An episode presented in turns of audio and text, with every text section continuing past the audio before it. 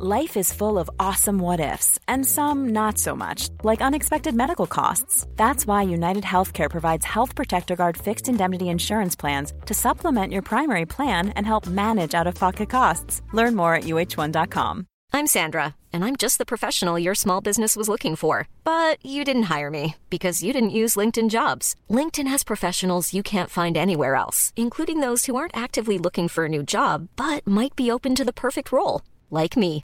In a given month, over 70% of LinkedIn users don't visit other leading job sites. So if you're not looking on LinkedIn, you'll miss out on great candidates like Sandra. Start hiring professionals like a professional. Post your free job on linkedin.com/people today.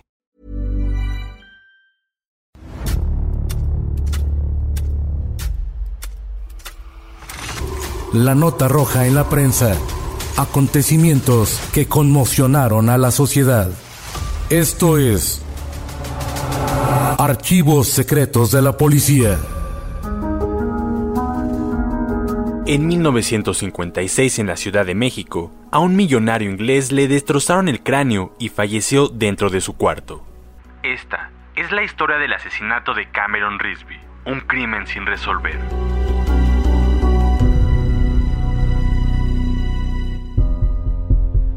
La mañana del 27 de noviembre de 1956, el millonario inglés Cameron Risby fue encontrado en su residencia llena de lujos y comodidades, en la colonia Cuauhtémoc, recostado sobre su cómoda cama entre crueles sábanas y empapado en sangre, con el cráneo destrozado por los golpes recibidos. A Cameron lo halló la muerte a los 80 años. Dicen que había tenido una vida llena de bienaventuranza y nunca cometió un crimen que no fuera necesario. Como empresario, sabía que los golpes duros de la vida lo habían hecho el nombre millonario que llegó a ser. Y Dios salve a la reina, jamás imaginó encontrar la muerte en un país donde la idiosincrasia es reírse hasta de la muerte. En su caso, quizá la muerte fue quien se burló de él. El perito que llegó a la escena del crimen en el frío noviembre determinó que la víctima había luchado con su verdugo antes de caer abatido para siempre. Estas observaciones se debían a varios elementos. El desorden en la alcoba era indicio de una pelea, y por otra parte, había grandes manchas de sangre salpicadas, tanto en la pared como en la puerta de un closet, lo cual daba a entender para el ojo del perito que debido a la fiereza de los golpes, la sangre había salido disparada en diferentes direcciones.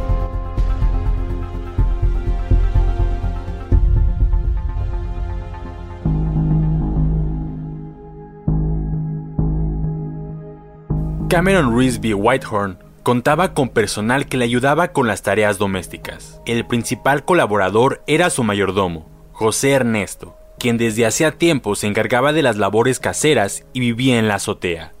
Aquella mañana, Ernesto declaró ante los agentes que había bajado a las 7 horas por una escalera de caracol que conectaba sus aposentos con la mansión para hacer la limpieza, ya que la noche previa Cameron había tenido una reunión. Cuando iba a comenzar sus labores, sonó el timbre. Entonces, se dirigió a la puerta y abrió. Se trataba de la doméstica Carmen Zúñiga, quien entró sonriente y tan pronto como puso un pie adentro de la mansión, comenzaron a platicar. Se dirigieron a la cocina y desayunaron plácidamente. Luego de un rato, doña Carmen mandó a Ernesto por los trapeadores para terminar cuanto antes con la limpieza. Ernesto obedeció dócilmente y subió, pero al cabo de un instante lanzó un grito estridente. ¡Ah! Carmen, Carmen, ven. Algo terrible ha pasado. La doméstica subió la escalera y encontró a Ernesto como petrificado, quien estaba de pie a la entrada de la recámara de Cameron y sin atreverse a cruzar al interior. Lo que se alcanzaba a distinguir era apenas una cobija tirada y la habitación con señales de desorden. Entre ambos, intercambiaron impresiones sobre lo que alcanzaban a ver y a comprender. Cuando cruzaron la puerta, la luz que provenía de las ventanas los deslumbró casi imperceptiblemente, y de pronto los iluminó un tétrico cuadro de horror, sangre coagulada sobre los muebles, esparcida y salpicada por todas partes. Finalmente, comprendieron lo demás y entonces decidieron llamar a la policía.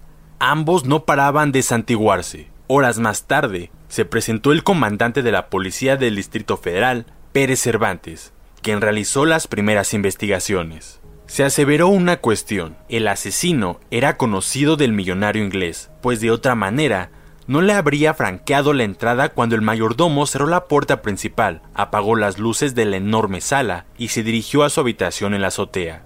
Para ese momento, de todo mundo se sospechó, principalmente, claro, de los amigos más cercanos de la víctima, razón por la cual fueron detenidos para la investigación Tony Paul Lonek, norteamericano, el mesero del Hotel María Cristina, Raúl Acevedo, el mayordomo José Ernesto y la doméstica Carmen Zúñiga. El decorador Armando González, también amigo de Cameron, estaba colaborando con la policía para el esclarecimiento del crimen sin que previamente se lo hubiera detenido, sino por voluntad propia.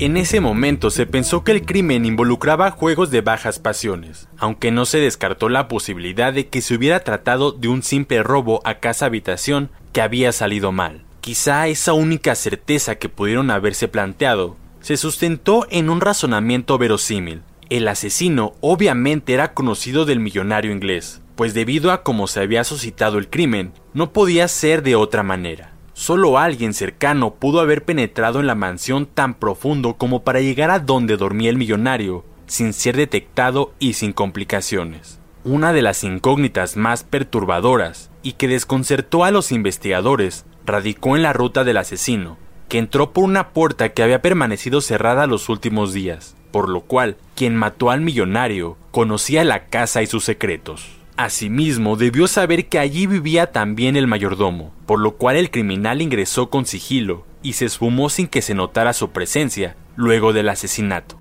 El elemento que causó mayor asombro para los detectives fue el arma homicida, una lámpara de metal con la figura de una escopeta, cuata como era conocida, cuya base de pesado bronce quedó junto al cadáver y asida por la mano izquierda de este. Con tal objeto le causaron heridas mortales y debido a los fuertes impactos y la batalla que se desarrolló ahí, resultó incluso incomprensible que el mayordomo no se hubiera percatado.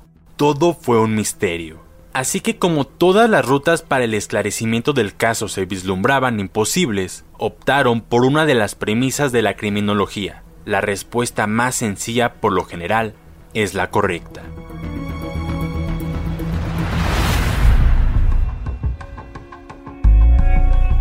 Al momento de declarar, el mayordomo dijo que sospechó desde el principio que algo raro había sucedido, puesto que cuando bajó de su habitación encontró las luces de la sala encendidas, no obstante que él había sido el último en estar en ella y las había apagado, ya que esas habían sido las instrucciones de su patrón. Otra peculiaridad que también lo sorprendió fue ver que las cortinas estaban corridas, puesto que era una costumbre que disgustaba a Cameron.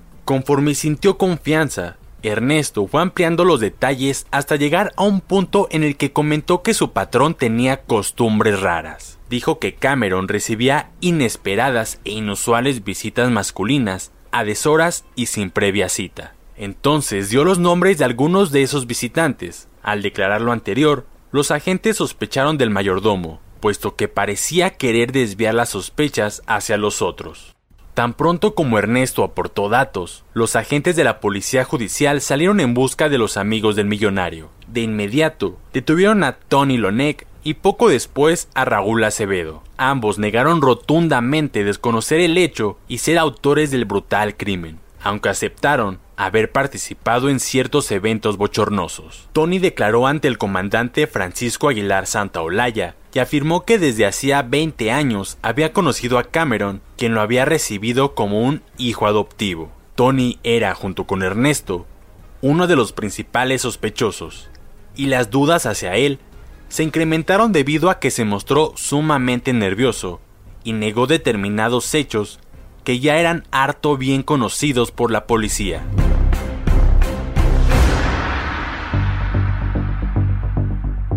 Tan solo un par de días después del asesinato, se tenían alrededor de 50 pistas que seguir, pero ninguna contundente ni certera, y todas desenvolviéndose dentro del mismo círculo, donde las bajas pasiones de sus protagonistas hacían que la policía no supiera en cuál enfocarse, pese a sus múltiples pesquisas, y por ende, todo quedaba encubierto por el velo del misterio. Lo cierto es que el brutal homicidio del inglés parecía responder al guion de una película inédita, pues mientras sutilmente el agente Francisco Aguilar movía su jauría de sabuesos, interrogaba sospechosos y buscaba indicios, los frutos de esa labor arrojaban los siguientes resultados. Primero, que Tony Paul Lonek, el principal sospechoso, se había asumido en un hermetismo obtuso, no propicio al diálogo y sin dar luz sobre algún dato relevante. Aunque eso sí, negó tener culpa en la muerte de su protector, Cameron Risby. En segundo lugar, fueron detenidos otros tres tipos que asimismo clamaban inocencia, pero conforme pasaban los días, la investigación tomaba muchos rumbos y se revelaban demasiados nombres de algunos de los muchos amigos que el inglés recibía en su residencia.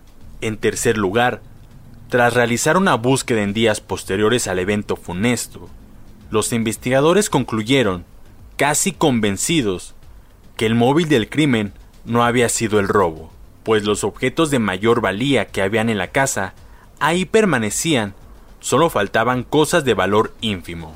Cuarto y quizá lo más impactante fue que se hallaron decenas de fotografías de jóvenes en diferentes poses y con diferentes ropas, por lo cual se pensó aunque no había manera de comprobarlo o confirmarlo, que entre ellos estaba el criminal, si no era que entre alguno de los detenidos. Y finalmente, en quinto lugar, surgió una gran esperanza luego de que los peritos encontraran algunas huellas dactilares, al parecer diferentes a las del millonario inglés, en cuyo caso la investigación tomaría un rumbo quizás capaz de esclarecer el misterio casi sorpresivamente. El artista de teatro y televisión, Charles Black, fue uno de los últimos sospechosos, ya que a este lo había conocido Cameron Risby un par de días antes de ser asesinado en su residencia. La intriga aumentó, debido a que la policía intentó dar con el paradero de Charlie. No obstante, un par de días posteriores al homicidio, salió rumbo a Estados Unidos a bordo de su propio automóvil. Las dudas en torno a este sujeto estaban relacionadas con un supuesto préstamo de dinero que solicitó a Cameron, pero se desconocía si había obtenido la pecunia requerida o no. Además, su pronta desaparición hacía que las alarmas se encendieran. Quizá un dato trascendente, pero al cual no se le dio importancia, fue que a finales de septiembre de 1956 había ocurrido la muerte del doctor Henry Fiction, en la misma casa de Cameron, pero se informó que había sucedido a consecuencia de un ataque al corazón, por lo cual no se indagó más. Sin embargo, a la luz del nuevo deceso, ocurrido tan solo un par de meses después, era de llamar la atención que algo extraño ocurría ahí. Máxime cuando de aquella mansión entraban y salían jovencitos menores de edad, y donde hombres mayores les ofrecían vicios y dinero a cambio de ciertos favores. Por último, Conforme relataba Tony, salió a relucir el último gran sospechoso, Paul Birdman, con quien según Lonek, Cameron y aquel formaron, por así decirlo, un triángulo pasional, en la propia mansión de Cameron, y donde la manzana de la discordia era Tony. Un ingrediente final en el caso de Cameron Risby giraba en torno al hombre que se robó la llave de la terraza, dato que fue suficiente para dar un giro en la investigación y pudo ser la clave para resolver el espantoso crimen, pero que no lo fue en resumen. Y fue debido al reportero de la prensa, quien desde el primer día lo señaló, como consecuencia de la entrevista con el mayordomo José Ernesto, que esa llave había desaparecido. Este dato, publicado en el Diario de las Mayorías, encauzó las investigaciones hacia otra ruta, sin que por ello se descartaran otros ángulos que se seguían. Todas las vías llevaron a los detectives por caminos sin salida, y el caso se fue perdiendo en la memoria mientras en los escritos de los agentes se acumulaban pilas de nuevos expedientes con otros brutales casos de robos, homicidios, choques y muertes. El último día de diciembre de 1956, en la contraportada de la prensa, se publicó la nota de los crímenes que habían quedado impunes ese año. Uno de ellos fue el de Cameron Risby Whitehorn, cuyo asesinato quedó imbricado entre múltiples sospechas de pasión, amoríos, red de pornografía y tráfico de infantes. Quizás por eso, el caso quedó en el olvido, porque nadie quiso destapar la cloaca de la maldad que ocurría en las entrañas del entonces Distrito Federal.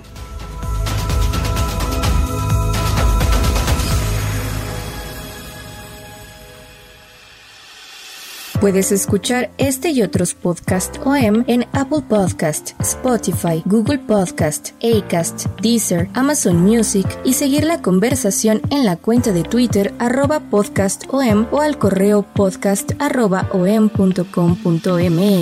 Esta es una producción de la prensa y el Sol de San Luis para Organización Editorial Mexicana.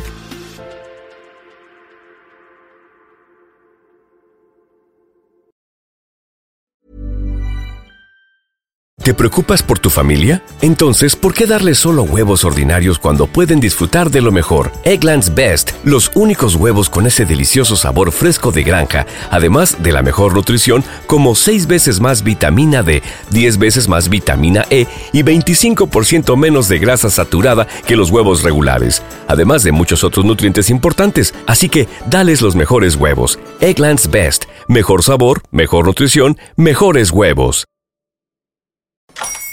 Hola, buenos días, mi pana. Buenos días, bienvenido a Sherwin Williams. ¡Ey! ¿Qué onda, compadre? ¿Qué onda? Ya tengo lista la pintura que ordenaste en el ProPlus app. Con más de 6.000 representantes en nuestras tiendas listos para atenderte en tu idioma y beneficios para contratistas que encontrarás en aliadopro.com. En Sherwin Williams somos el aliado del PRO.